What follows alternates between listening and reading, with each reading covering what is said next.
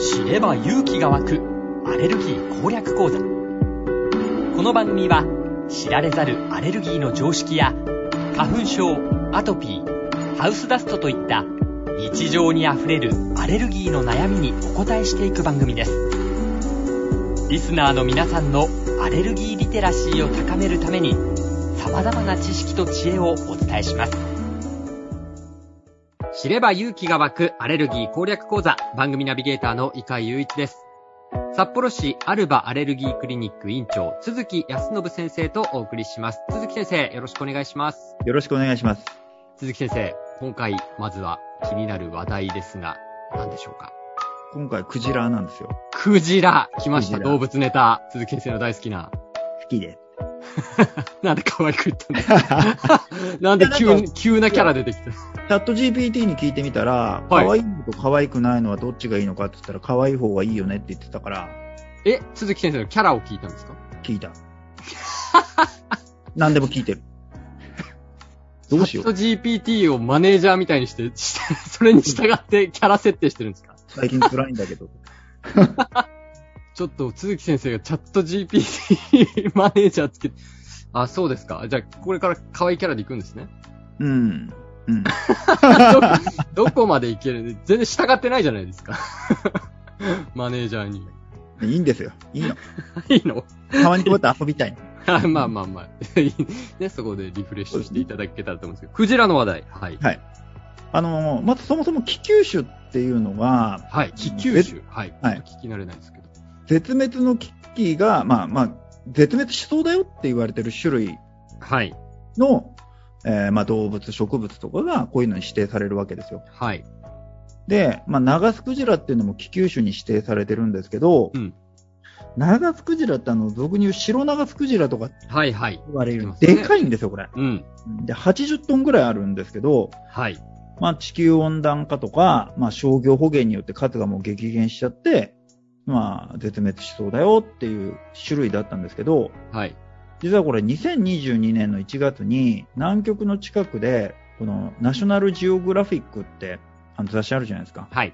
でナショジオのクルーズ船が、だいたい800から1000頭ぐらいのナガスクジラの大群っていうのに、あの、遭遇して見れたよっていう話なんです。はい。で、これって実は、あの、20世紀以降、あの、最大って言われてて、観測量としては。はい。で、100年前だったら、この規模の群れはいたとは言われてるんですけど、うん気球種で絶滅の危機にあるんで、はい数十年前からは、この規模の群れっていうのはもう観測されてなかったんですよ。あ、そうだったんですね。なので、今回これが出てきたことで、はい。南極海で、その長津クジラ族の、まあ、数が回復してるんじゃないかって予想されてるっていうことなんですよ。ああ、そうですか。そうなんです鈴木先生に、あの、ね、送ってもらったこれのニュース、話題の資料、動画見ましたけど、すごい数、そしてすごい迫力でしたね。まあ、80トンもあるのが1000トンもいたら大変なことになってますよね。すごかったですね。潮吹いてる映像とかも見ましたけど、ものすごい音でしたし。間違えてね、あの群れに遭遇しちゃったら、あの、船で沈没しちゃうじゃないですか。いや、まあ、ほんとそうですよね。はい彼らがただ泳いでるだけでやっぱり、うん。あの危ないと思うんですよ。はい、はい。ね。ただまあ100年前はそういう光景がたくさん見れてたんだけど、まあ今はそういうのが回復してきてくれて、まあいいよねって話なんですけど、やっぱりそのもろ手を挙げて喜べる状況でもなくて、結はい局回復してる種類もあれば当然、その絶滅の危機に陥ってる種類もあるよってうんいう。のがあるんです。うん。ベルーガって知ってますか？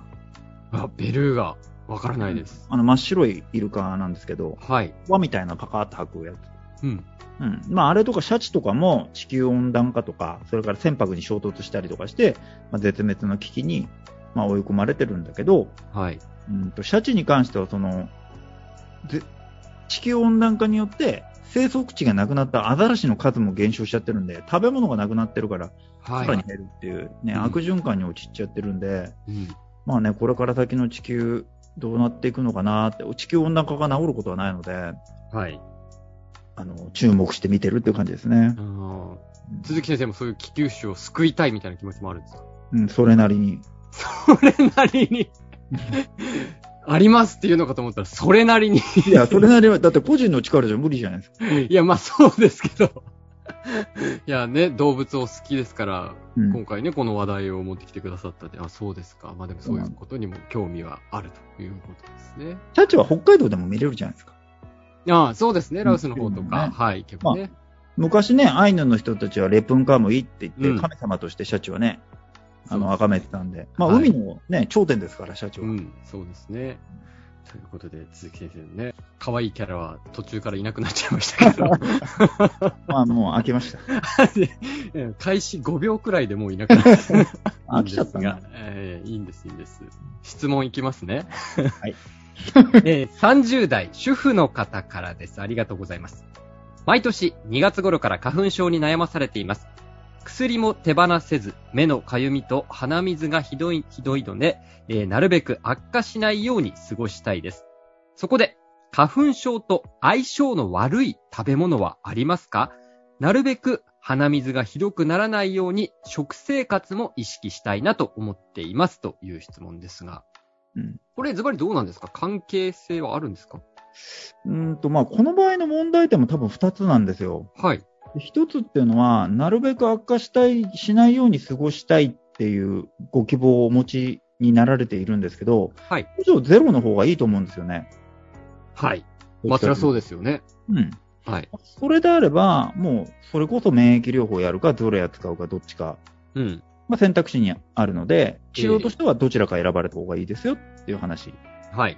が1点目。で、はい2点目として、花粉症と相性の悪い食べ物はありますでしょうかって、これはないです。あ、そうなんですね。何かを食べたからなんか悪化するとか、症状ひどくなるみたいなことはないんですか、ないですね。良くも悪くもならないですね。じゃあ食べ物は関係がないっていうことですね。まただ、あの、ごくごくちっちゃいはい。研究で、あの、腸内環境を整えると花粉症良くなるよとか、はい。まあ、あの、実はカズレーザーさんの番組に出させてもらった時に、うん。あの、コメンテーターとして僕の他に、その、教授が二人、えっ、と、コメンテーターとしてご参加されてて、はい。一番最後に話す予定だった広島大学の教授が、あの、食べ物との関係っていうのをお話しされる予定だったんですよね。はい。うん、それも結構面白かったんで、はい。完全に関係ないよとは言い切れないけど、ごくごく限られた食べ物で良くなる可能性は秘めてるかもね、ぐらいですかね。良くなる可能性のあるものがあるんですね。ある。例えばどんなもの例えば、もうこれ商品名出していいのかわかんないですけど、俺の友達で、あの、銀座で歯医者やってるやつがいるんですよ。はい。で、その、いつはアメリカが長くて、アメリカにいた期間が長くて、はい。で、もともと日本にいた時は杉の花粉症あったんだけど、まあアメリカ行ったら杉ないじゃないですか。はい。で、日本に帰ってきて、あの、結局花粉症に R1 っていうヨーグルトほうんがいいよって言われて、はいまあ帰ってきてすぐからもう飲んでたと。う。はい。そしたらもう全く花粉症の症状が出なくなったとへえ、あ、そうなんですね。言ってたんですよ。はい。うんだけど、まあ、当たり前ですけど、再発してました。ああ、そうですか。うん何年かは症状なかったけど、うんそこからは元に戻ったねっつって。そうなんですね。一時的に効果が現れたってことまあ、一時的に効果があったのか、アメリカに行ってた期間に、はい。体が、杉ってなんだっけみたいな感じで忘れちゃったのか、はあ、あそうなんですか。リセットされたか。はえー、あそ、こら辺はわかんないですけど。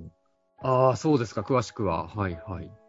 ああ、そうなんですね。あ、でもそういう、まあ、可能性、少し、うん。効果の、ある可能性のある食べ物っていうのは、あるんですね。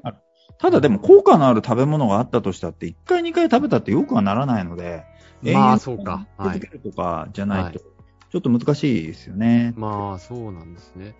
ちなみに、まあ、私も花粉症ありますし、鼻炎持ちでもあるんですが、お酒飲むと鼻詰まるんですけど、これは、花粉症との関係とかはないんですか？ただ、あの、血流が良くなってむくんでるだけですね。あ、そういうことですか。うん。お酒飲んだことによって。はいはい。そうそう。まあ、あと免疫力のバランスも崩れるっていうのもありますけど、うん。あの、ジンマシン出る人もそうですよ。はい。なんでジンマシン出ることも多いです。うん、あ、ありますね。僕僕もそれもありますね。ジンマシンとして出るときもありますね。